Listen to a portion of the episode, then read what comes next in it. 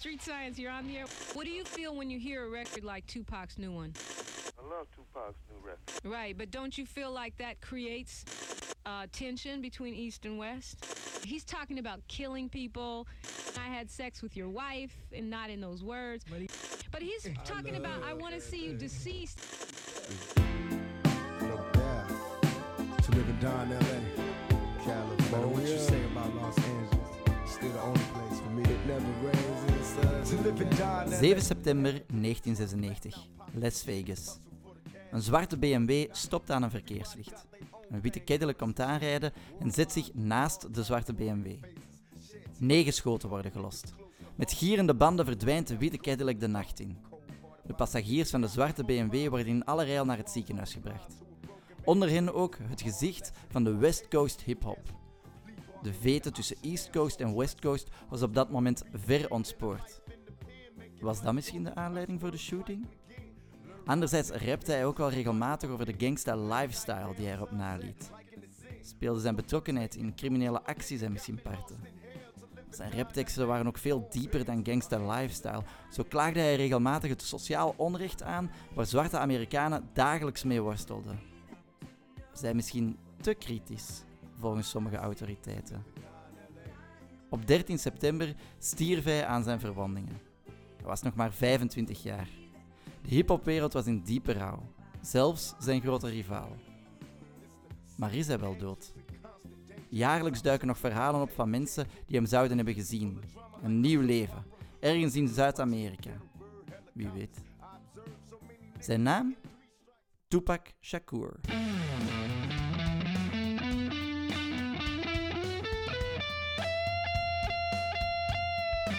Liever snel naar de hel met Seppe en Sander. Welkom bij de nieuwste aflevering van Liever snel naar de hel. In deze podcastreeks bespreken wij nog steeds legendarische muzikanten die op vroege leeftijd het tijdelijke voor het eeuwige hebben ingeruild. En we zitten ondertussen in seizoen 3. We hebben al een eerste seizoen gehad waar dat we een beetje wat van alles hebben besproken. Een tweede seizoen waarin dat we eh, de 27 Club dan hebben besproken. En nu gaan we ons wat meer op eh, recentere artiesten focussen. En daarbij blikken we terug naar artiesten die de afgelopen 27 jaar zijn gestorven. Want we moeten een thema hebben. Ja, voilà. Dus van 27 Club naar 27 jaar Dood. eh, dood. Ja. Voilà. Ja, allee, of afgelopen 27 jaar. Voilà. Dus ergens in onze eigen levensperiode, want we zijn allebei ook 27 jaar, zijn de volgende artiesten tot hun einde Ja, gekomen. ah ja. Maar voilà, wij, wij leefden al toen dat zij stierven. En we beginnen dit seizoen met Tupac Shakur. Tupac Shakur, de rapper van ja, Californië eigenlijk. Hè. Ja, California, van Changes, van eh, allerlei soorten Ja, grote van nummers. Californië, de plaats waar dat hij... Ah, ja, je ja. bedoelt dat. Oké. yes, dus Tupac Shakur, wat weten we daarover, Seppen? Eh, we weten dat hij op een gegeven moment geboren is. Eh, Ja. Geboren in New York, dus aan de oostkant van de Verenigde Staten. Die eh, windrichtingen die gaan nog wel belangrijk worden naar, de, naar gelang dat onze podcast eh, verder gaat. En die wordt eigenlijk geboren als zoon van twee Black Panthers. Ehm, en de mama is Afeni Shakur en papa is William Garland. Nu, eh, voordat Tupacske eruit valt, zal eh, papa Garland eigenlijk al het gezin verlaten hebben en Ja. zal hij eigenlijk een stiefvader krijgen. Nu, heel kort even, wat is een Black Panther? Ja. Ehm, de Black Panthers waren eigenlijk een organisatie binnen de Verenigde Staten die opkwamen voor eh, de rechten van de zwarten, die ook op lokaal vlak ehm, zwarte medeburgers wilden helpen en eigenlijk ook ja, heel, een heel grote rol speelden in het hele civil rights movement. Hè? Ja. Dus dat is ook al een groep die in de jaren 60 en zelfs eind jaren 50 actief was. En naarmate dat ze evolueren, krijgen ze een iets meer militant karakter. Hè? Ja. Dus het zijn ook wel mensen die vaak in de, in de gevangenis zullen vliegen, die vaak betrokken zullen worden in conflicten eh, en in vuurgevechten in de Verenigde Staten. Hè. Ja. Ehm, Ze krijgen op een gegeven moment krijgen ze een, een, meer controversiële stempel opgedrukt van, vanuit de overheid, zal ik zeggen. Voilà, inderdaad. Hè. De overheid zag hun wel echt als een gevaarlijke groep natuurlijk. Hè. Eh, maar ja, de, de naam Tupac, ja, dat klinkt natuurlijk niet echt heel Amerikaans. Nee. En dat komt eigenlijk van José Gabriel Tupac Amaro II. Dat is een zeer mooi Spaans accent. Dank wel. En dat was eigenlijk een, een, politieke leider in Peru. En dus eh, de moeder van Tupac is ook wel iemand die zeer belezen is, zeer politiek Ja. actief, zeer eh, ja, sociaal geëngageerd ook. En zij wil hem die naam ook een, een beetje symbolisch geven, als een beetje... Ja, eh, voorbeeld van de voilà, revolutie. ja. Voorbeeld van de revolutie. En Tupac zal eigenlijk ook later hè, in, in, in, zijn muziekteksten ook heel vaak terugrefereren naar zijn moeder Ja. als een inspiratiebron. Hè. Ja. Ehm, Inderdaad. Ook misschien nog wel om, interessant om mee te geven hierbij, is dat Tupac was niet zijn originele naam, want hij is eigenlijk geboren als Lezane Parish Crooks. Maar daar is zijn moeder dan, zeker nadat eh, de papa het was afgestapt, eh, toch ook maar van afgestapt. En eh, zei ze van, kijk, Tupac Shakur, daar eh, Ja. heb ik meer vrede mee.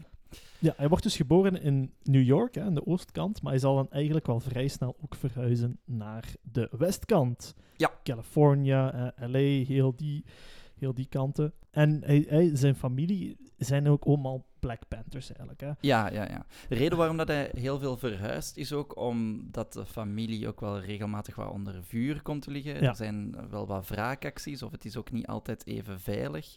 Misschien nog interessant om mee te geven, ook de verschillende familieleden van eh Tupac waren lid, om het zo te zeggen, of, of waren betrokken in de eh, Panther 21 case. En dat was eigenlijk een rechtszaak waarbij dat 21 leden van de Black Panthers werden beschuldigd van een, ehm, een aanslag dat ze wouden plegen op een politiekantoor.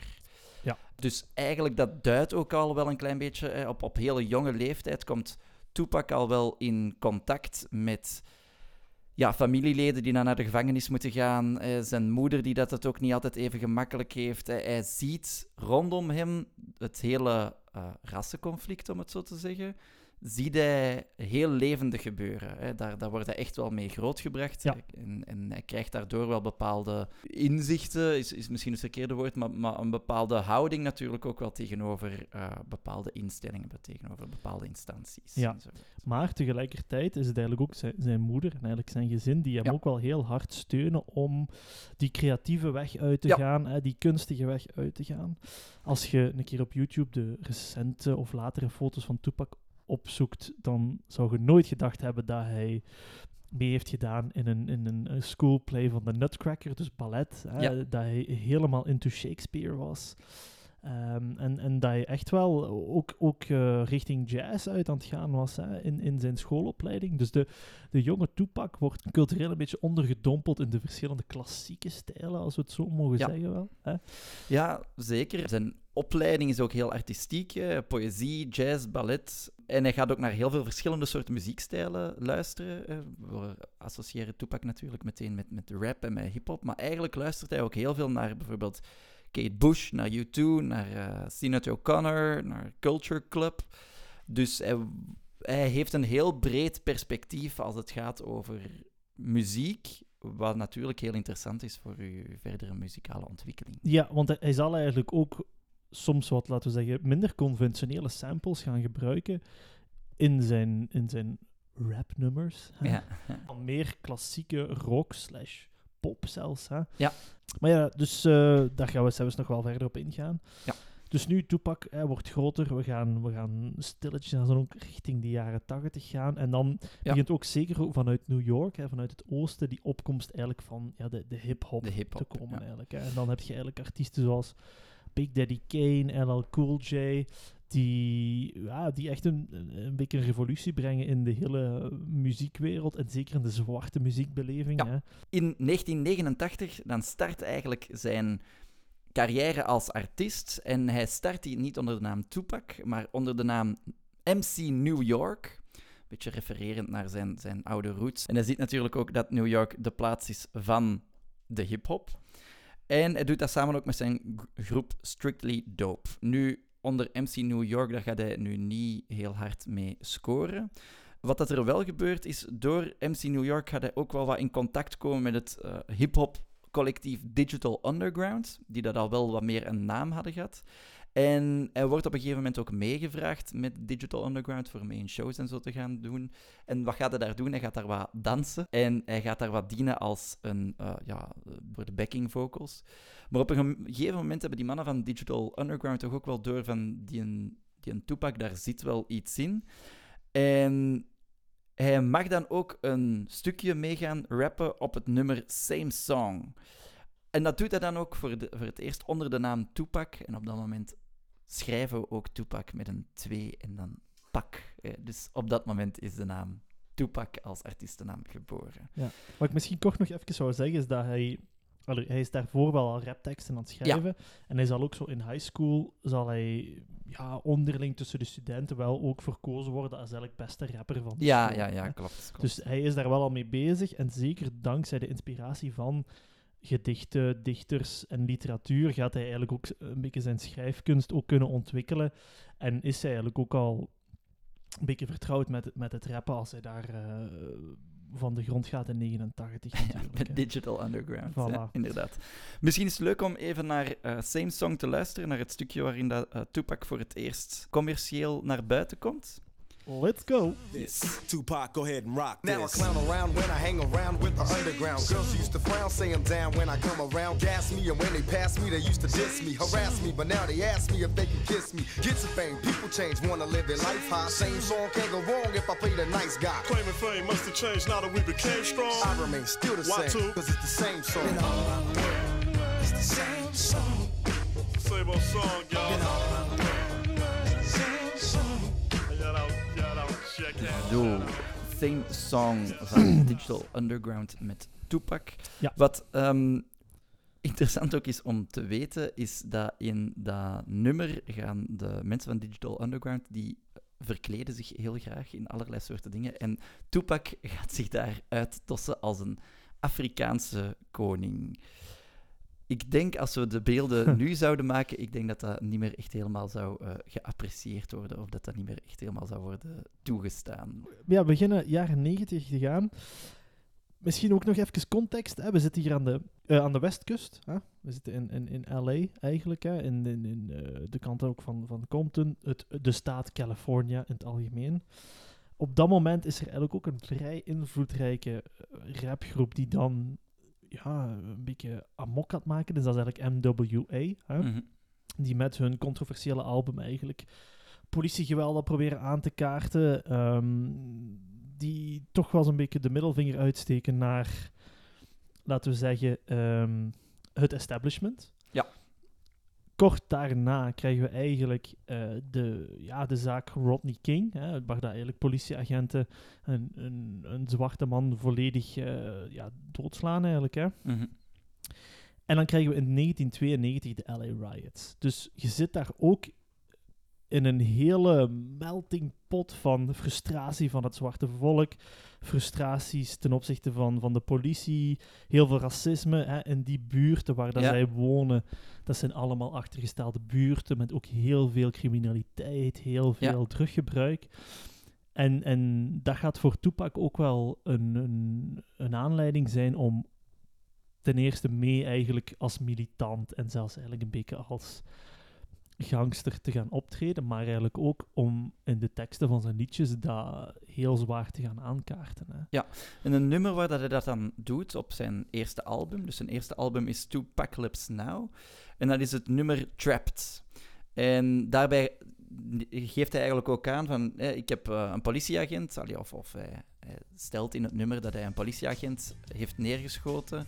En gaat hij ook duiden waarom dat hij dat heeft gedaan. Hij, hij probeert dat eigenlijk wat binnen die bredere context te gaan duiden van... Ja, maar ik, ik ben hier eigenlijk altijd gevangen. Ik ben altijd heel vaak het dupe van iets. Misschien kunnen we even luisteren naar Trapped. Let's go.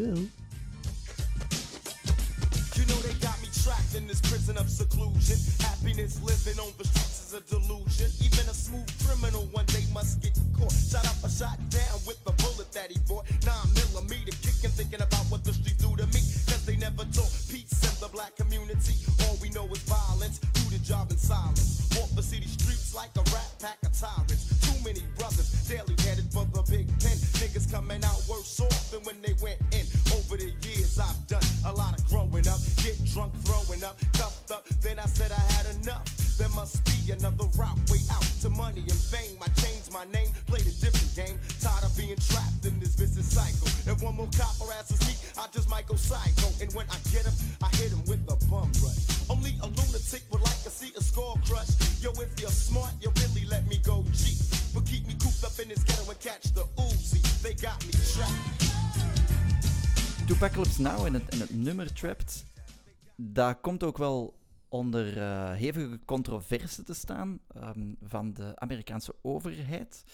Omdat op een gegeven moment een, man, Ronald Ray Howard, in Texas een aantal state troopers zou hebben neergeschoten. En in zijn verdediging, eh, er komt natuurlijk een hele rechtszaak rond, en in zijn verdediging zegt Howard op een gegeven moment dat hij eh, geïnspireerd was door het album Tupacalypse Now en door bepaalde teksten die dat daar opkwamen. Waardoor dat op een gegeven moment de Amerikaanse vice-president, Don Quiley is dat dan, zich ook echt gaat uitspreken tegenover dat album. Dus hij gaat ook zeggen: There is no reason for a record like this to be released. It has no place in our society. En kort samengevat reageert Tupac op die statements van de vice-president dat hij het heel spijtig vindt dat hij, hij opeens wordt bekeken als een, een, een voorbeeld voor alle eh, zwarte mensen die dat iets fout doen. En dat het natuurlijk niet zijn bedoeling was om een album uit te brengen waarbij dat hij gewoon alle shit naar zich toe, toe krijgt en dat hij opeens iedereen zou moeten gaan verdedigen ehm, ja, voor, voor, voor zaken die dat hij niet per se heeft, heeft gedaan. Maar, en dat zegt hij er ook natuurlijk wel bij, dat hij met zijn album natuurlijk ook wel bepaalde Ja. politieke zaken of politieke, eh, of, of, ja, politieke, sociale zaken gewoon ook wel wou, aankaarten. In het album gaat hij het niet alleen hebben over die politieconflicten, maar hij gaat het bijvoorbeeld ook hebben over, over echt een, een sociale problemen. En dat is dan weer heel mooi te horen in een nummer als Branda's Got a Baby. Eh, dat is eigenlijk een van de eerste nummers dat echt gereleased wordt op, van het album Tupacalypse Now. En dat gaat veel meer over een meisje dat op 16-jarige leeftijd een kind krijgt in zo'n zwarte community. En Tupac duidt eigenlijk hoe dat heel... Hoe dat die zwangerschap, hoe dat, dat kind eigenlijk een hele community eigenlijk beïnvloedt. En waarbij dat eigenlijk alles daarbij neemt van oké, hoe in zo'n arme community, het gaat alleen maar van kwaad naar erger op zo'n moment. En de overheid zou eigenlijk hiervan moeten leren en zou eigenlijk meer ondersteuning moeten bieden voor dergelijke gevallen. eh, want op dit moment onder, ontbreekt eigenlijk elke vorm van Ja. I hear Brenda's got a baby, but Brenda's barely got a brain. A damn shame, the girl can hardly spell her name. That's not our problem, that's up to Brenda's family. Well, let me show you how it affects our whole community. Now, Brenda really never knew her moms, and her dad was a junkie putting death into his arms. I bet doesn't even.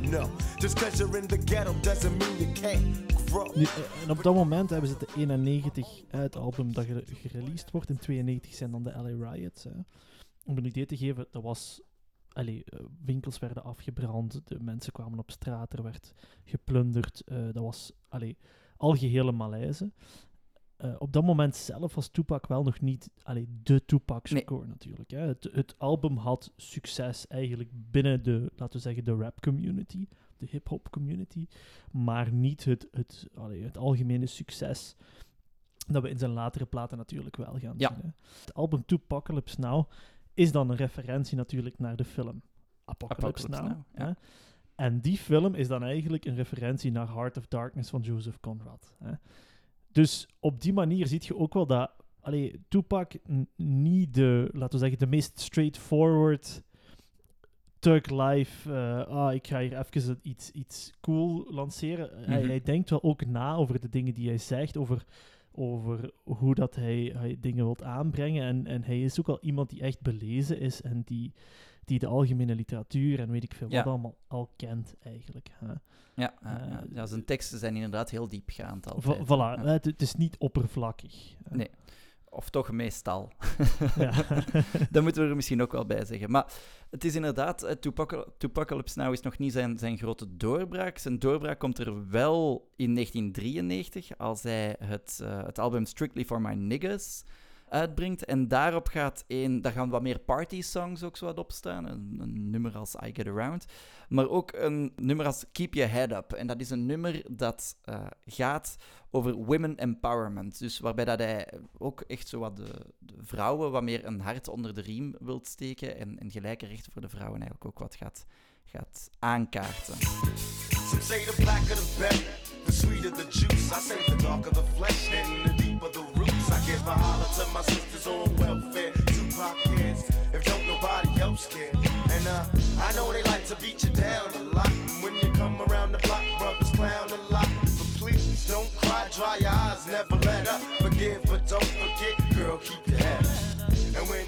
Keep Your Head Up gaat dan volledig over die wo- women empowerment. Nu, op hetzelfde moment als Keep Your Head Up ongeveer uitkomt, ontstaat er ook wel heel wat controverse rond eh Tupac. Om het tegengestelde van wat hij eigenlijk wat gaat eh, vertegenwoordigen in Ke- Keep Your Head Up. Want hij komt eigenlijk wat terecht in een eh, verkrachtingszaak, of hij wordt betrokken in een verkrachtingszaak. Wat zou er zijn gebeurd, is dat hij eh, met een aantal vrienden op een hotel was. Hij had daar een aantal meisjes, waren daar ook uitgenodigd. Er zou in eerste instantie zou er toestemming zijn geweest voor een aantal seksuele activiteiten, maar in een, latere fase zou die toestemming er niet meer zijn geweest en zou Tupac zich toch hebben opgedrongen aan een van die meisjes. En daardoor zou natuurlijk ook wel wat controverse eh, zijn ontstaan, want die meisjes zouden Tupac dan vervolgens hebben aangeklaagd. En vanaf 93 begint er ook een rechtszaak tegen Tupac. Nu, dat is ook niet het enige wat er op dat moment in Tupac zijn leven gebeurt, want er zijn nog andere Ja. rechtszaken waar dat hij ook bij betrokken raakt. Eh, Tupac zelf is ook wel, staat ook wel met één voet, laten we zeggen, in het bendeleven, in, het, Ja. in het gangsterleven. Het, het hele idee van de gangster rap ook ge- ge- gekregen ook, ja... Ja, mijn excuses als ik nu echt heel raar klink, maar je kreeg ook street credit, hè, als je, als je ja, stoere dingen deed. Hè? Of als je eh, overvallen deed. Of, ah, je moest wel een klein beetje cool zijn in, Ja. in die termen. En, en ja, Tupac deed daar ook in mee. Hè? Dan, Ja, je hebt dan het hele Bloods versus Cri- Crips en zo, maar er waren ook nog meer lokale bendes eh, die, die ook opereerden eigenlijk eh, in, in zijn buurt, waar hij ook aan deelnam. En hij was ook niet vies van inderdaad aanrakingen met de politie zelf, waar daar ook echt schoten bij gelost zijn. Hè? Dus Ja. was het in 92 dat hij in aanraking eh, was met, met de politie, waarin dat er eigenlijk een vuurgevecht is geweest over eigenlijk iets heel kleins. Hè? Er was... eh, Twee dronken politieagenten vieren dat ze een bepaalde promotie hebben gekregen. zijn twee broers, of een van de twee broers had een promotie gekregen. eh, feesten daarop los. Of, of gaan ergens iets eh, met hun vrouwen, gaan ze naar een restaurant, drinken daar wat. En wanneer dat ze terugkomen, komen ze in aanraking met Tupac, die in zijn auto zit. En ze stellen dat Tupac hen heeft proberen aan te rijden. Dat wordt er op dat moment gesteld, waardoor dat een van de agenten zou hebben geschoten op Tupac. En Tupac schiet terug. En zo komt er dus natuurlijk ook een heel conflict. Nu, het is nog altijd niet volle- volledig duidelijk eh, wie schoot er eerst, wat is er nu exact gaande. Dus dat is een rechtszaak die daar ja, wel wat heeft aangeslopen, waar dat niet iedereen altijd gelijk heeft gekregen. Tupac gaat er uiteindelijk wel rond vrij uitgaan. Maar het kleeft natuurlijk ook wel aan hem. Ja. En dan moeten we daar ook nog eens een keer bij zeggen, want we hebben verschillende rechtszaken. Er zijn verschillende zaken waar dat Tupac wel bij komt. Nog een jaar daarvoor, Tupac heeft eigenlijk een show gespeeld. Daarna gaat hij eigenlijk handtekeningen uittellen. eh, mensen nemen foto's met hem.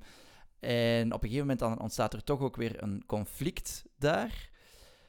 Wat dat de aanleiding van de conflict is, we weten het niet. Maar dat kan natuurlijk te maken hebben met het feit dat daar toch iets, dat bendeleven daar toch wel wat zich begint te mengen, ook in het, eh, het leven van, van Tupac.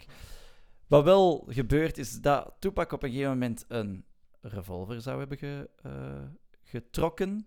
Die revolver zou volgens hem zijn gevallen. En bij het vallen zou hij die samen met nog iemand anders hebben proberen opraken. En daardoor zou die per ongeluk zijn afgegaan. De kogel zou 100 meter verder belanden in het hoofd van een schooljongetje dat daar op een. eh, Ja, eh, ik denk dat het wel was. iets minder dan 100 meter was. Nee? 90 meter, sorry, je hebt gelijk. Was het 90? 90 echt meter. Dat is ver, hè? Ja. Dat is heel ver, ja. Dus Allee, vandaar dat er ook tot wel aan wat... de kerktoren. Ja, dat is, ja, dat is heel ver. Ja. Heftig. Dus vandaar dat er ook wel wat vraagtekens rond zijn. Van, van kan dat ook wel zomaar? Nu ja, in ieder geval, ook daar belandt Tupac uiteindelijk in een, in een, in een rechtszaak. hè, want eh, de moeder van dat jongetje gaat hem, eh, gaat hem daar ook voor, voor aanklagen, voor onvrijwillige doodslag natuurlijk. Wat Tupac op dat moment heel of wat dat hij natuurlijk kan doen, omdat hij steeds populairder ook eh, wordt, eh, steeds meer verdient, is dat hij zich gaat, eh, gaat uitkopen uit die, die rechtszaken. Nu, in diezelfde periode, we schrijven dan 1993, gaat hij ook een groep met een aantal homies gaan oprichten. en dat is de groep Tough Life. En dat is een groep die dat het echt heel hard wel wat gaan hebben over die gangsta rap. Dus misschien ook leuk om daar eens een nummertje van te beluisteren. Yes. Ik zou misschien na, voor het nummer Pour Out a Little Liquor eh, gaan. Ja, dat is goed. Oké, dan luisteren we. Pour out a little liquor for your homies, nigga. This one here go out to my nigga Mike Cooley. Family. How you come out, man? I started young, kicking dust, man. Living rough, you watch your mouth around my mama, you couldn't cuss, man. I had a down ass homie, though. We ran the streets and on the scene at the age of 14. I packed a nine and my nigga packed a 45. We're drinking 40s, little shorties, living on the lives. You couldn't stop us, long as I got my Glock, fuck the coppers. On the block, and Eigenlijk op dat moment ehm, is er ook muzikaal wat aan de hand natuurlijk. Hè. Het is niet alleen dat eh, op dat moment Tupac eh, de stoute jongen aan het uithangen is. Hij gaat eigenlijk ook naar New York. Ja. Vanuit LA, dus van west naar oost. Nou, daar hebben we twee die windrichtingen. Ehm, en hij gaat daar eigenlijk Biggie Smalls ontmoeten, die we in een volgende aflevering zullen bespreken. Ja hoor. En eigenlijk is die, die eerste ontmoeting tussen hun twee zeer goed. Het zijn ook allebei mensen die, ja, die wel een beetje like-minded zijn. En ze zijn ook een beetje wel ja, een beetje de, de ambassadeurs van hun windrichting. Hè. Ja. Eh, om het echt heel formeel te zeggen. Maar wat gebeurt er in New York? Ehm Tupac is bezig met een, ja, een opname, of, of ze zitten toch samen, ze hebben een meeting gehad. Ze zijn plannen aan het maken. En hij wordt daar eigenlijk neergeschoten. Hè? Hij wordt neergeschoten op het moment dat hij naar de studio gaat. Eh, dat is in 1994. Hij wordt vijf keer beschoten, hij wordt ook beroofd. Hij overleeft dat. En dan is natuurlijk de vraag, who did it? Hoe shot je? Who shot you? Dat is dus de question jambon. Maar hij had eigenlijk niet veel tijd om daar heel veel bij stil te staan, want eh, hij zal geopereerd worden in het ziekenhuis. dus De kogels zullen verwijderd worden. En dat zal toch wel een tijdje in beslag nemen. En dan in 1995, dus echt een, een maand of anderhalve maand nadat hij beschoten wordt, zal hij eigenlijk ook veroordeeld worden voor eigenlijk het, ja, het seksueel misbruik van een 19-jarige vrouw. Hè? Dus dat is eigenlijk de zaak Ja. waar we het daarnet over hadden. En aanvankelijk wordt hij eigenlijk veroordeeld eh, voor anderhalf jaar tot 4,5 jaar cel. En ja, onze uh, Tupac moet naar het cachot, hè. Tupac vliegt in de bak. daar, eh, daar komt het eigenlijk op neer. Nu, hij had daarvoor natuurlijk ook al wel wat opnames gemaakt. En daardoor komt het dat tijdens eh, dat hij in de bak zit, wordt er een nieuw album van hem uitgebracht. Wat ook wel een beetje een, een, bijna een unicum is. Want er wordt een album uitgebracht van iemand die daar in de gevangenis zit. En dat is een nummer 1 En dat is een nummer 1 album ook nog eens. Dat is echt zijn, zijn magnus opum, Me Against the World. En daarop gaat ook een, een meer reflecterende Tupac te horen zijn. Een Tupac die dat ook wat nadenkt over oh, weer al die, die sociale, maatschappelijke problemen waar dat hij altijd mee geconfronteerd wordt. En waar hij ook een hele mooie ode schrijft aan zijn moeder. Het is, het is bijna misschien wel wat pakkend, omdat het bijna lijkt alsof dat hij een, een brief schrijft naar zijn moeder vanuit de gevangenis, wat natuurlijk niet het geval was, want het nummer was al voor deze periode opgenomen. Maar dat is het nummer Dear Mama. En misschien leuk om er ook even naar te luisteren. When I was young, me and my mama had beef. 17 years old, kicked out on the streets. Though back at the time, I never thought I'd see her face. Ain't a woman alive that could take my mama's place. Suspended from school, I'm scared to go home. I was a fool with the big boys breaking all the rules. Shed tears with my baby sister. Over the years, we was poor than other little kids. And even though we had different daddies, the same drama when things went wrong, we blame mama. I reminisce on the stress I caused. It was hell, hugging on my mama from a jail cell. Voilà, Dear Mama. Nu, Tupac, in de periode dat hij dan effectief in de, eh, in de bak zit, in de gevangenis zit, gaat hij niet veel schrijven. Hij gaat niet veel, veel nieuwe nummers schrijven, maar hij heeft daardoor wel heel veel tijd om te Ja. lezen. Voilà, je hebt eh, zeer veel tijd. En hij gaat zich ook wel echt verdiepen in de, laten we zeggen, de meer filosofische literatuur, de, Ja. de zelfs haast strategische literatuur. Hè. En Zo zal hij The Art of War lezen van Sun Tzu. Ja. Dat is eigenlijk ook, ja, dat is half poëtisch een beetje. Hè. Het is heel eh, fel in gedichtenvorm ook geschreven. Mhm, Maar dat boek gaat eigenlijk over ja, hoe kun je het beste oorlog voeren, basically. mhm. Eh, hij zal ook ehm, boeken van Machiavelli lezen. Eh, en dat is eigenlijk een, een Italiaanse goh, filosoof ehm, van de 15e, 16e eeuw die... Ja, wat, wat zegt die, Sander? Machiavelli staat natuurlijk bekend om zijn uitspraak: het doel heiligt de middelen. Ehm, maar wat dat hij in het bijzonder zal lezen in de, in, in de gevangenis is het verhaal van The Prince, dat geschreven wordt. Il Principe, hè? Voilà. Il Principe, ja. Ja, en daar, daar, allee, daar wordt eigenlijk ook uitgelegd van hoe dat je, allee, welke type mensen eigenlijk aan het hoofd van de maatschappij staan. En, en, en Machiavelli gaat daar ineens ook ehm, vergelijkingen maken met dieren, naar het dierenrijk en zo. Dus Ja. allee, dat is ook wel een heel symbolisch boek, maar blijkbaar wel een heel tough read. Het is niet zo gemakkelijk om Machiavelli Nee. te lezen. Nee, klopt. Nu, op het moment dat hij in de bak, bak zit, dan worden het hele Eastside, Westside verhaal wordt gewoon ook nog verder gevoed. En daarbij gaan ook twee platenmaatschappijen of twee platenlabels gaan zich eigenlijk steeds meer gaan positioneren als de, de, de symbolen van Eastside en Westside. Dus als, aan Eastside hebben we Bad Boy Records, waar dat dan eigenlijk Puff Daddy, Puff hè? Daddy in zit, die dat dan ook de, de producer is van, van Biggie Smalls. En langs de andere kant hebben we dan Death Row Records. En Death Row Records is van Suge Knight. Nu, Suge Knight die heeft dat ook wel wat door, van, van dat Tupac eigenlijk echt wel heel mooi in zijn clubje zou eh, kunnen terechtkomen. Dus Suge Knight die zegt op een gegeven moment van, kijk, Tupac, je zit hier nu in de bak. Jij raakt daar niet zo gemakkelijk uit, eh, want op dat moment moeten we ook weten, eh, de moeder van Tupac zit daar op dat moment ook in, in heel armoedige omstandigheden, dus heeft het ook helemaal niet breed. Kan Tupac dus ook niet zomaar zijn borgtocht gaan, gaan betalen. Dus zegt Suge Knight van Death Row Records, ik zal uw borgtocht betalen. Ik zorg dat jij er zometeen uit kunt gaan.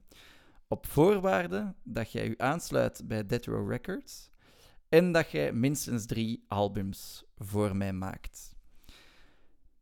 Ja, gevoeld dat Tupac op dat moment precies een beetje zijn ziel aan de duivel moet gaan verkopen, maar ja, hij heeft ook weinig andere keus. Dus hij tekent en op dat moment is natuurlijk het hele Eastside-Westside verhaal nog groter dan het al was. Ja, want hij zal eigenlijk dan op dat moment ook meteen eh, na zijn vrijlating een, een, een steek ook gewoon naar, naar Biggie en, en Puff Daddy geven. En dat is eigenlijk in de vorm van een lied.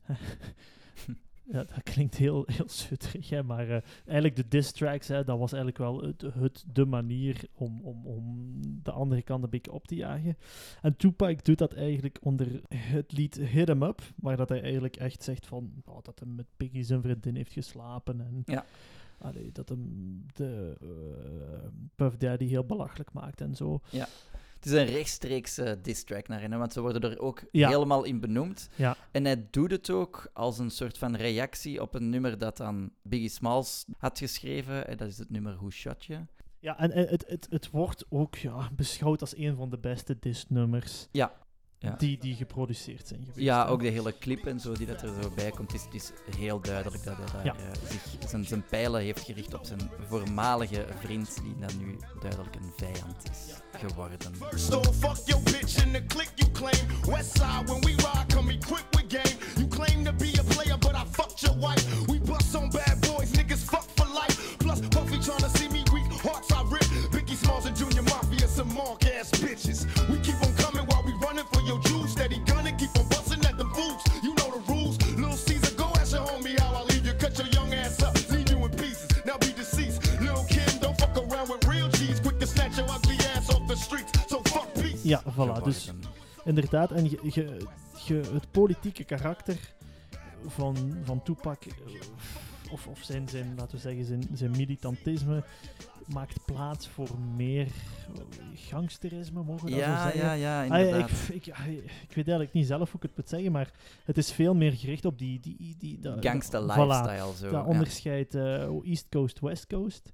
Ja, eh, klopt inderdaad. Wordt ook gezegd dat Tupac, als hij uit de gevangenis kwam, dat het een beetje een andere persoon was. Eh, Hij was wat agressiever, eh, wordt er ook gezegd. Eh, Hij, hij was, er had iets aan hem gevreten in, in die periode dat hij daar zat. Nu, All on Me gaat daardoor ook eh, minder politieke boodschappen hebben, maar gaat ook veel meer een partyalbum worden. En eigenlijk een van de eerste zaken die dat hij ook wat gaat beschrijven als hij, als hij terugkomt uit de gevangenis, is dat hij ook enorm hard Californië miste. En die liefde voor Californië, die zal hij dan ook bezingen in het nummer California Love. Ja. En wat daar wel leuk aan is, is dat er wordt ook een sample in gebruikt, niet van een andere rapper, niet van een ander raplied, maar van Joe Cocker. Ja. Ehm, van zijn eh, liedje Woman to Woman. Dus ik stel voor dat we even naar Ja. de sample van Joe Cocker luisteren, om dan daarna meteen misschien over te gaan naar California Love, zodat je eigenlijk het hele deuntje hoort dat gewoon gebaseerd is op Joe Cocker.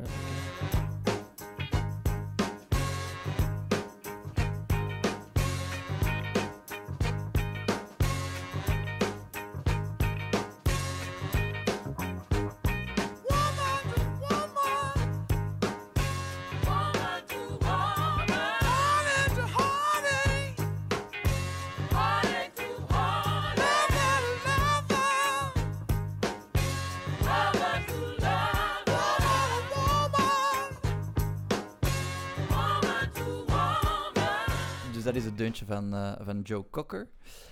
En dan gaan we nu over naar wat Tupac ervan gemaakt heeft. En dan komen we bij California Love.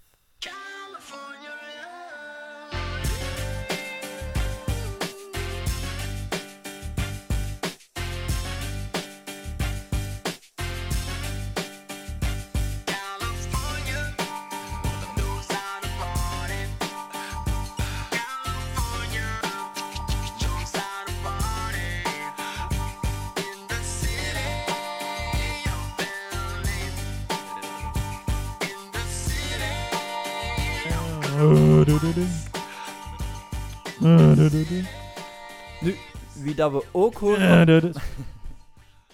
Nee, nu wie dat we ook horen op California Love, dat is niet alleen Tupac, maar er is natuurlijk ook Dr. Dre, die dat er ook een eh, stukje mee in rapt. Ja, Eh, en, en het, het, het hele Californië, dat, eh, dat, typische stemmetje, dat is Tupac niet zelf, maar dat zou ehm, Roger Troutman zijn geweest die dat het eh refreintje zingt. Ja.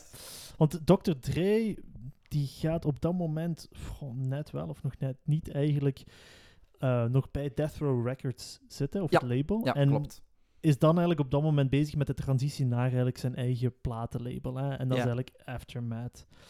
En dus die relatie tussen Dre en Chuck Knight zit al helemaal niet goed. Maar Tupac begint eh, in 96 toch ook wel zoiets te hebben van... "Ach, wil ik dit nog? Hè? Zeker Ja. met het hele idee dat eh, Dr. Dre vertrekt daar eigenlijk. Snoop Dogg gaat mee. Ja. En ja, Tupac... eh, hij, is, hij wordt 25, quarter-life crisis. Hè? Misschien maken we dat allemaal mee. Hij, hij komt zo'n beetje... Hij, is, hij voelt zich niet meer helemaal goed bij, bij het hele eh, gangster mm, eh, imago dat, dat, dat Death Row Records met hem, met hem meebrengt eigenlijk. Ehm, maar Shoe Knight is ook wel een zeer ehm, beruchte persoon. Hè? Ja. Hè, die, die heeft wel wat namen op zijn kerfstok staan van mensen die er nu niet meer zijn. Hè. Het eh, stond bekend als iemand die zeer agressief was.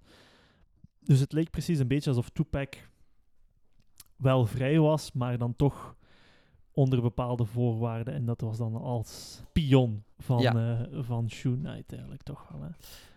Want hè, het contract tussen Shoe Knight en Tupac was zeker geen 50-50 contract. Hè. Shoe Knight zou eigenlijk veel geld hebben achtergehouden van Tupac, zou veel meer toegeëigend hebben dan, dan, dan Tupac zou kunnen. En dat leidde, ja, allemaal allegedly natuurlijk wel tot, tot een moeilijke relatie tussen hun twee. Dus ja, Tupac was een, een beetje ja, de cash cow van Shoe Knight. Ja. En natuurlijk, Shoe Knight wilde dat ook zo houden. Hè? Ja. Terwijl dat Tupac zelf daar een beetje van, van onder probeert te muizen. En dat merken we misschien al in een eerste instantie, want het, het album dat hij dan, All Eyes on Me, dat hij opneemt, eigenlijk zijn dat, dat is een dubbelalbum. En hij beschouwt het dan ook als zijnde van, oké, je wilt dat ik minstens drie albums opneem voor u, dus als ik een dubbelalbum opneem, dan heb ik er eigenlijk al twee gedaan. En dan in een tweede instantie, het, het album dat hij daar, eh, daar verderop maakt, gaat hij onder een andere naam doen. Dus hij laat de naam Tupac varen en hij gaat onder de naam Machiavelli, wat natuurlijk een verwijzing is naar Machiavelli, de Don Killuminati of The Seven Days Theory album opnemen. En dat is een album waarmee dat hij ook wel wat breekt met de stijl van All Eyes on Me. Dus All Eyes on Me dat toch wel een veel eh, ja, vrolijker album was, of wat meer een party-album was. De Don Killuminati album gaat een veel donkerder album zijn. En we merken daar dat hij daar toch wel wat probeert om zich wat los te rukken van de greep die Ja. dat Death Row Records over hem Maar, heeft. maar, maar subtiel, hè? Dus, ja, dus het is, hij- het is hij- subtiel. Ja. Hij zal wat andere producers gebruiken die, die misschien wat meer edgy zijn. Ze gaan wat meer experimenteren ook. Dus je zou kunnen zeggen van, goh ja, als je nu, eh, hindsight is 2020, hè, als je nu terugkijkt, ja, waren dat misschien de eerste stappen ook van Tupac om zich wat los te maken van, van het hele Death Row Records en het Ja. hele Shoe Knight met zijn gangsterrap en om, om zelf echt een meer creatieve richting uit te gaan. Want je moet weten, op dit moment zijn Dr. Dre en Snoop Dogg ook al vertrokken bij Death Row Records natuurlijk. Hè.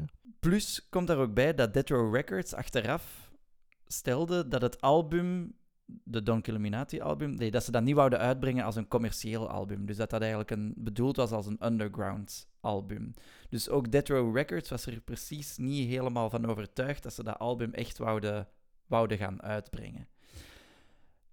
En binnen dat hele album zien we toch ook wel een aantal bijzondere teksten opduiken, die daar ook wel wat speculaties zullen geven voor de complotdenkers, die dat een aanwijzing kunnen geven over de dood van Tupac. Want op dit moment komen we toch ook in de laatste dagen van zijn. De laatste rechte lijn.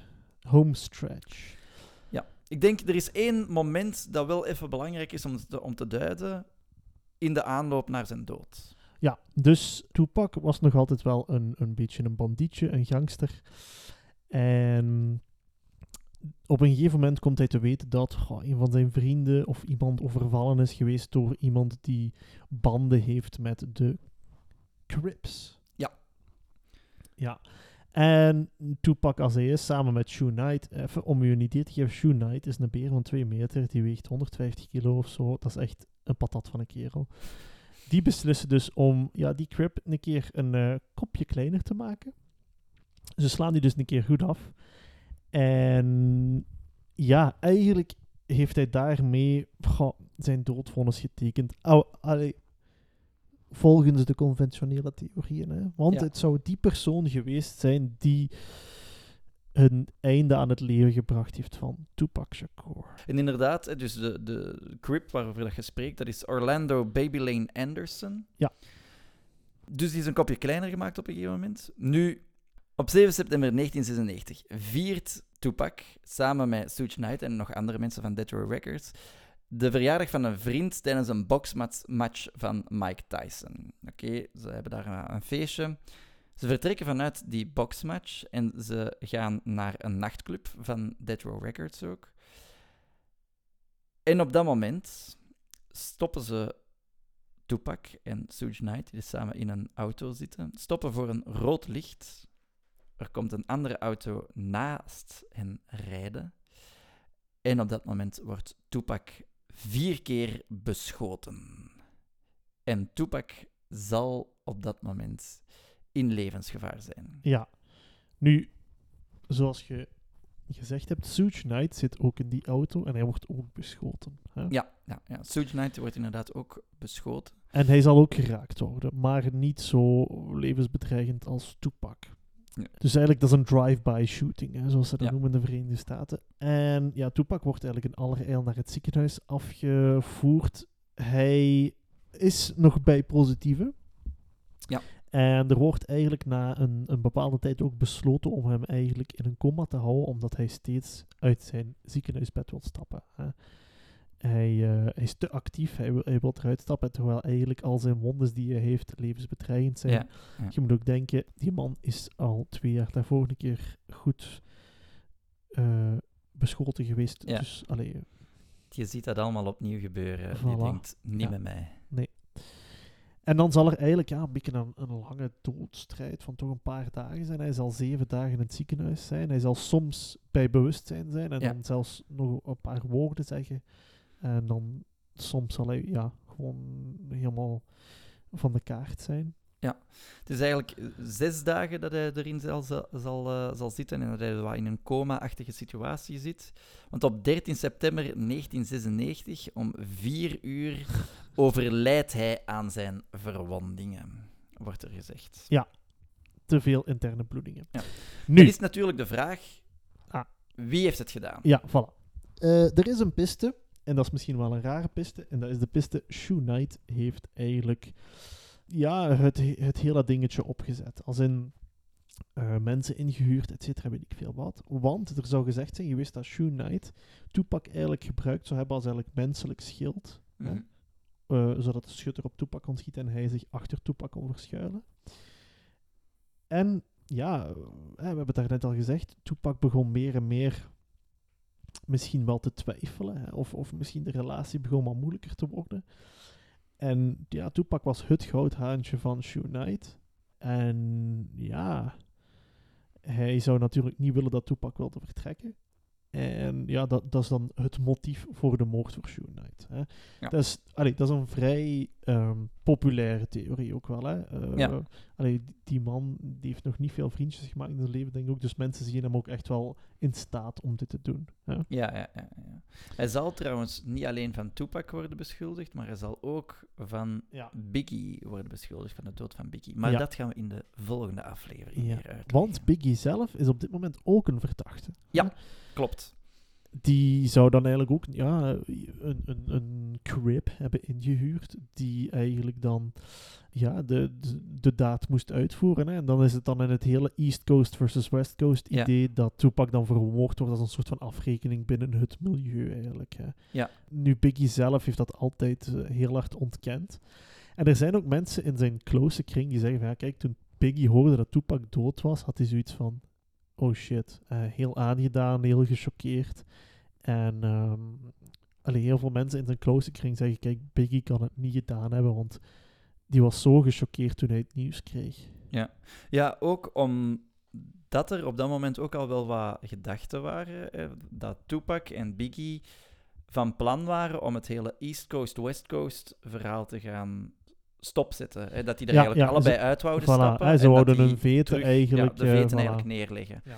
Dus dat maakt het ook minder plausibel dat Biggie Smalls erachter zou zitten. Ja, Maar, ja, zeg maar. Ja. Ah ja, maar, eh, maar- en, en, en Biggie had dat eigenlijk al, al iets vroeger. Hè. Hij heeft bijvoorbeeld... Allee, het idee van een diss track is ook dat je een terug diss track doet. Mhm. Maar bij Hit 'em Up heeft hij nooit een antwoord gegeven. Nee. hè. En ja, het zijn nu allemaal natuurlijk speculaties. Dat zou ook een beetje een idee hebben gegeven van, ah ja, oké, kijk, hij wil niet die veten verder de spits opdrijven. Ja, ja, ja. Dus Dan komen we misschien nog uit aan de meest logische kandidaat die dat eh Tupac zou hebben vermoord. En dan komen we natuurlijk weer uit bij onze vriend Orlando Baby Lane Anderson. Dus dat is dat lid van de South Compton Crips die dat Tupac en zijn medegezellen eens een kopje kleiner hadden geslagen. Maar ook Anderson zelf zou een, een alibi hebben gehad dat hij het niet zou zijn geweest. Dus op dit moment weten we eigenlijk nog altijd niet wie dat erachter zou zitten. En dat geeft natuurlijk aan heel wat mensen voeding, ook voor een andere vraag. Zijn is de, Tupac wel dood? Ja. is hij inderdaad wel dood? Eh, dus er zijn ook mensen die dat stellen van oké, Tupac was al eens een keer beschoten geweest. Hij wordt dan een tweede keer beschoten. Ja, zou hij niet gewoon gevlucht zijn, omdat hij gewoon doorheeft dat hij het doelwit is van een bepaalde bende of va- van een bepaalde instelling of wat dan ook. Waardoor dat hij eigenlijk zijn eigen dood in, in scène zou hebben gezet. Ja. En dat hij dan zou gevlucht zijn naar betere orde. Ja, Ja. Er wordt, hij, zou al gespot zijn in Brazilië, eh, in Belize, in Cuba. Er zouden al foto's, eh, elk jaar duikt er wel een foto op waarop dat Tupac te zien lijkt. Levend en wel. Want in zijn huis werden dan ook boeken gevonden over hoe kan ik verdwijnen. En Ja. hoe kan ik mijn naam uitwisselen en wat dat allemaal. En wat ook raar is, is dat eigenlijk na de dood van Tupac is hij enorm snel gecremeerd geweest. Als in, eh, er is heel weinig onderzoek kunnen gebeuren op het lichaam van Tupac zelf. Hè? Ja. Wat normaal bij een verdacht overlijden eh, zeker wel gebeurt. Hè? Dus dat zijn eigenlijk dat zijn ofwel mensen die zeggen van kijk, er is geen lijk, he's not dead. Ofwel mensen die zeggen van kijk, dat is Shoe Knight die ervoor heeft gezorgd dat alle bewijs die tegen hem zou kunnen gebruikt worden, dat dat eigenlijk uitgewist wordt letterlijk. Ja, ja, ja. Plus komt er bovendien ook nog bij, eh, heel veel mensen eh, geven dan ook aan dat in het laatste album dat Tupac dan zou hebben uitgebracht, daar dan ook een nummer op zou hebben staan, I Ain't Hard to Find, waarin dat hij eigenlijk ook zo aangeeft van... I heard rumor I died, murdered in cold blood, traumatized. Pictures of me in my final stage, you know mama cried. But that was fiction. Some coward got the story twisted. Like I no longer existed, mysteriously missing. Nu, daar kun je natuurlijk ook weer tegen eh, gaan dat, je, dat dat eigenlijk niet een referentie was naar de shooting, zijn tweede shooting, maar dat dat eigenlijk een referentie was naar zijn eerste shooting, Ja. dat nummer. Dus... voilà. Maar, allee, laten we zeggen, Tupac, dit is wel de eerste wa- waarvan ik denk van, goh, misschien. hè. misschien zo de kleine conspiracy theorist in mijn hoofd die denkt van, ja, misschien. Misschien. Ja. Ja. Maar je zou ook kunnen zeggen van, als hij dan, ah, hè, want dat is in eh, 1996 is het gebeurd. Ja, eh, waarom zou hij ondertussen dan niet zijn teruggekomen Ja, natuurlijk? maar ja, waarom zou je dat willen? Ja, maar ja, hij was natuurlijk wel een, een grote rapper en zo. Eh, dat is toch ook wel wat zijn leven, zijn, zijn, zijn interesses en dingen. Dus waarom zou hij dat niet terug... Ja, Als je al Oppakken. twee keer beschoten bent geweest. Ja, misschien wel. 50 Cent, die is wel ook al vaak beschoten geweest en die blijft het gewoon doen. Eh, maar dat terzijde. Laten we er voor de bestaansreden van deze podcast toch maar van uitgaan dat Tupac Shakur gestorven is op 25-jarige leeftijd. Tupac sterft, maar zijn muziek blijft voortleven. Want Tupac heeft eigenlijk heel veel nog opgenomen dat niet is uitgegeven. Het was iemand die zeer creatief was, die niet veel writersblok had, behalve in de gevangenis misschien. En het zal eigenlijk zijn moeder zijn, de, Black Panther, die het patrimonium van Tupac zal overnemen en eigenlijk ook actief zal ervoor zorgen dat dingen van hem blijven uitgebracht worden, zodat hij eigenlijk een beetje kan blijven voortleven. Hè. Eh, zij zal ook met de, met de erfenis van Tupac um, beurzen oprichten en, en mensen de kans geven om een kunstrichting na te, na te streven. Dus, allee, geeft ook wel een beetje een idee van de wereld beter maken, et cetera en zo. Eh, maar dus er zijn enorm nog veel onuitgebrachte singles en, en ja, eh, liedjes van Tupac die eigenlijk in de loop van de jaren uitgebracht zijn geweest. Hè. Ja. Ja, en dat niet alleen. Hij, hij- hij leeft natuurlijk ook voort in, in het werk van anderen. Mensen zoals Eminem, als Nas, die gaan zijn werk allemaal ook wel prijzen en gaan zeggen dat dat een enorm grote invloed was op hun eigen eh, rapcarrière. Maar hij, hij reist soms ook eh, redelijk letterlijk. Want bijvoorbeeld op Coachella zal hij headlinen in de vorm van een hologram. Eh, samen met Snoop Dogg, ook, andere, ook onder andere. Dus eh, er wordt toch ook wel op elke mogelijke manier. gaan ze er wel van alles rond doen om hem zo wat terug in leven te houden. En ook het mysterie rond Tupac eigenlijk wat eh, overeind te houden. Natuurlijk. Ja, en dan heb je ook nog een rapper gelijk J. Cole, die heel hard geïnspireerd is geweest door Tupac. En ja, die, dat is ook wel een, een rapper die heel hard het sociale en het racistische in de Verenigde Staten aankaart. Ja, voilà. Dat was het dan, hè? Dat is het dan eigenlijk grotendeels. Het is misschien ook nog opmerkelijk om mee te geven. Op dit moment zou je al meer dan 75 miljoen platen hebben verkocht wereldwijd. Heel veel platinum-albums die daar allemaal na zijn dood nog zijn uitgekomen. En dat is ook wel heel opvallend, want Tupac zou eigenlijk na zijn dood meer muziek hebben uitgebracht dan voor zijn dood. En dat komt natuurlijk omdat, omdat Tupac gewoon ook zoveel bezig was met het schrijven van teksten, heel veel dingen opnam die dat dan uiteindelijk niet zijn uitgekomen, of soms zelfs maar stukjes tekst opnam die dat dan wel zijn verwerkt door andere artiesten in bepaalde nummers. Dus ja, op die manier wordt hij altijd wel tot leven gehouden. En een heel mooi voorbeeld daarvan is natuurlijk het nummer Changes. Ja, waar hij toch nog ook het racisme, het politiegeweld aankaart. Ja. Hè? Ook weer een sample gebruikt van, van een, ja, een, een ouder poplied. Ja, ja. Zullen we daarmee afsluiten, Sander? ik denk dat dat een hele mooie is om mee af te sluiten. Allee, dan zijn we ook hier... Want even nog belangrijk, hè, we zeggen nu wel, oké, ander genre, maar Tupac is ook geïntroduceerd in de Rock and Roll Hall of Fame. Ah, ja. Dus allee, hij wordt wel ook gezien als eigenlijk die mainstream allee, eh, bijdrage aan de muziek naast namen zoals Led Zeppelin en weet ik Ja. veel wat. Is dit ook wel iemand die, die, die gewoon volledig mainstream m- mee geopereerd heeft? hè? Ja, ja, ja, die mee de, de huidige de, de muziek eigenlijk mee heeft vormgegeven. Hè.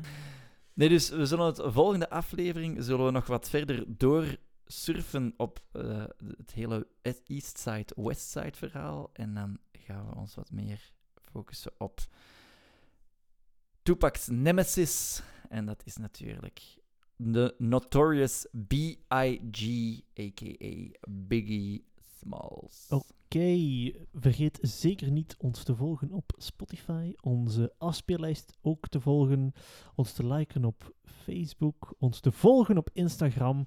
En als wij ergens zwaar de mist in zijn gegaan of weer iets niet zo slim hebben gezegd, laat het ons zeker weten en dan gaan we daar recht zetten. Hè. Yes, voilà. En eh, ja, beoordeel deze aflevering, dat kan natuurlijk ook. Of beoordeel deze podcast ook door die een aantal sterretjes te geven op eh, Ja. Apple Podcast bijvoorbeeld. Daar zijn we Voilà. ook altijd Hebben, zeer hebben we een e-mailadres? Nee. hè? We hebben geen e-mail. Nee, dus stuur het maar via Facebook dan of via Instagram. Hè. Dat is toch hipper. Ja, als je feedback wilt geven. Voilà. Voilà, voilà. Oké, dan gaan we er nu uit met Changes. Daag. Come on, come on. I see no changes. Wake up in the morning and I ask myself, is life worth living? Should I blast myself? I'm tired of being poor and even worse, I'm black. My stomach hurts, so I'm looking for a purse to snatch. Cops give a damn about a Negro. Pull a trigger, kill a nigga, he's a hero. Get it back to the kids who the hell cares. One less hungry mouth on the welfare. First ship them, don't let them deal with brothers. Give them step back, watch them kill each other. It's time to fight back, that's what Huey said. Two shots in the dark, now Huey's dead. I got love for my brothers, but we can never go nowhere unless we share with each other. We gotta start making changes. Learn to see me as a brother instead of two distant strangers. And that's how it's supposed to be. How can the devil take a brother if he's close to me? Uh.